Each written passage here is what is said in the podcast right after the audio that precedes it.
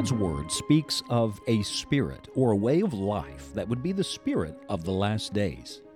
The Lord Jesus said in Luke 17 26, And as it was in the days of Noah, so shall it be also in the days of the Son of Man. In this study, Scott Pauley will lead us to rediscover Noah's faith in God. Though Noah lived in days of wickedness, lawlessness, violence, and immorality, his faith in God was strong. Noah courageously led his family during this time, and he was God's witness to that generation. Could it be, just like Noah of old, you and I are living in the last generation before God's judgment? Join us now for this study as it was in the days of Noah.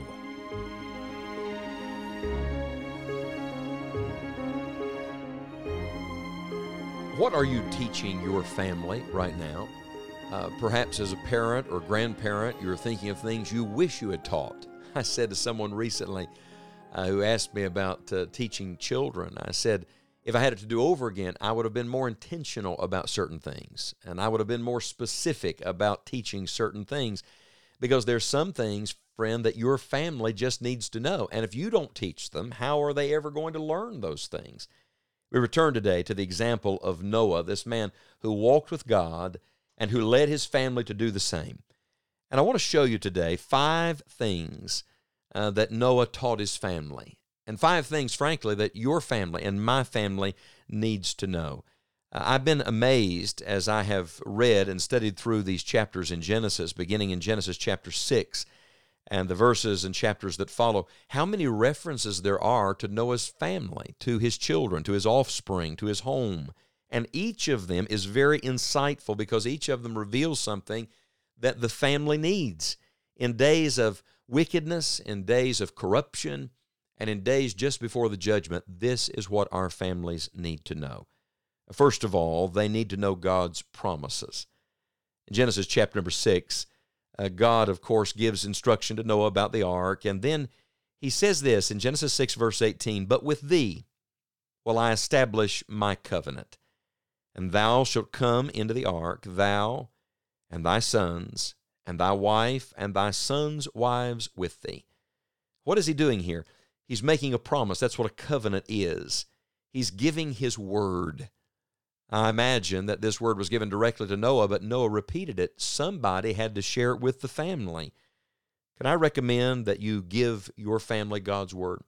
That you share with them the promises of God?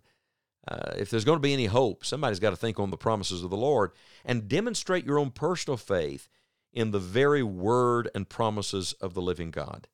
And then, not only does your family need to know God's promises, they need to know God's presence. Listen to Genesis chapter 7, verse 1. The Lord said unto Noah, Come thou and all thy house into the ark. Now we'll come back to this thought, but come implies the Lord was already in there. He was inviting them not just into a boat, he was inviting them to himself. He was bringing them in to his own presence. Oh, isn't it glorious? You can live in the presence of Christ and you can lead others into the presence of Christ. One of the greatest things you'll ever do for your family is lead them to worship God. Help them to acknowledge that God is near. Uh, do it by example, do it by instruction. Uh, Noah, throughout the story, uh, is a man of prayer. In fact, the first thing they did when they got off the ark was build an altar. I think the greatest thing you'll ever build for your family is an altar. I don't mean a physical one, I mean spiritually, teach them to pray.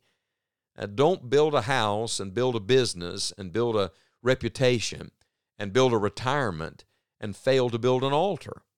Lead your family to God's promises and lead your family into God's presence. Then, our family not only needs to know God's promises and His presence, we need them to know God's protection. Listen to chapter 7, uh, verse number 7. And Noah went in, and his sons, and his wife, and his sons' wives with him into the ark because of the waters of the flood.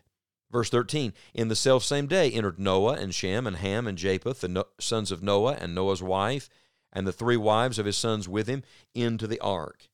And then, once again, verse number 23 And every living substance was destroyed which was upon the face of the ground, both man and cattle, and the creeping things, and the fowl of the heaven, and they were destroyed from the earth. And Noah only remained alive, and they that were with him in the ark. Do you see how every time there's a mention to going into the ark and being delivered from the judgment, the family is present.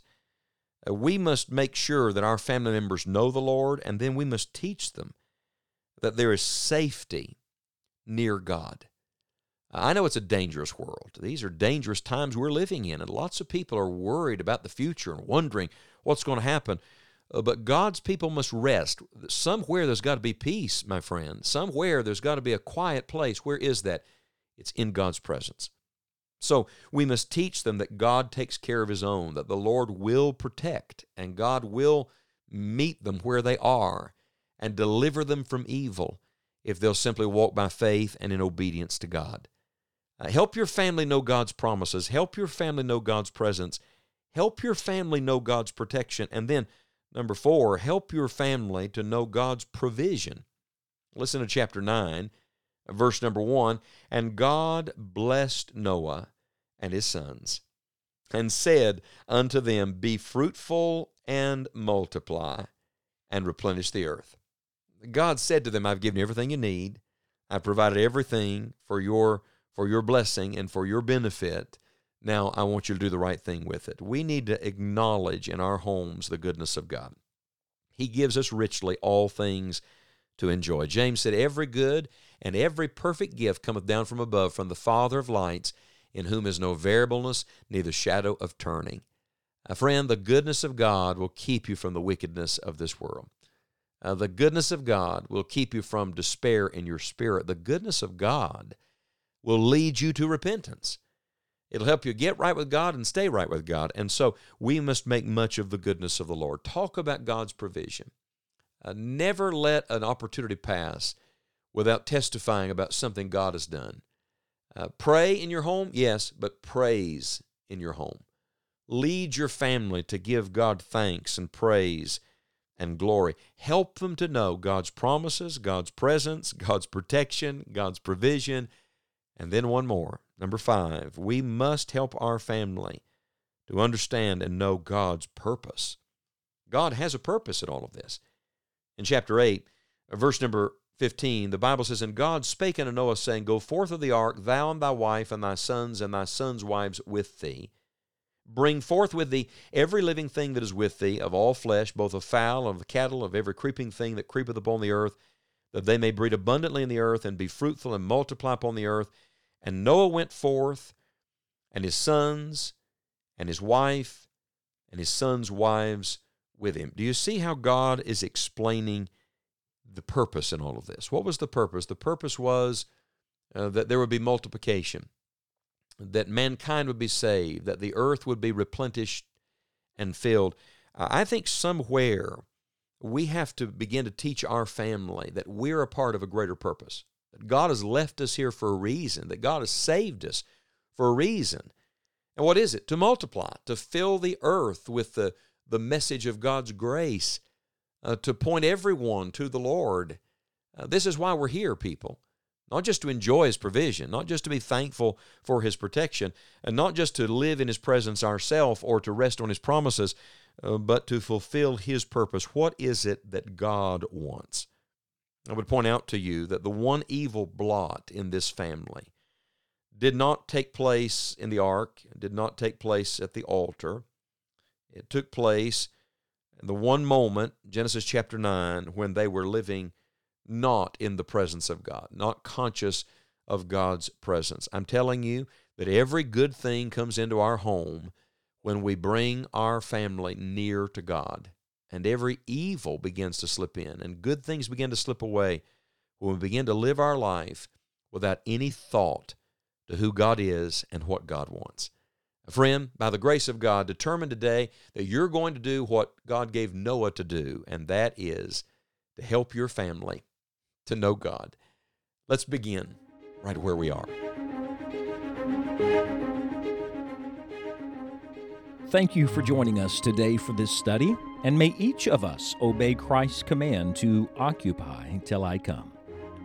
We invite you to visit our website, enjoyingthejourney.org, and sign up for Scott's weekly email newsletter called Helping Your Joy.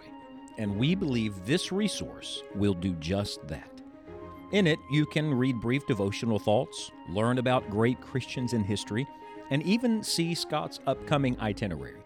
Get the Helping Your Joy newsletter straight to your inbox every Thursday when you subscribe at enjoyingthejourney.org.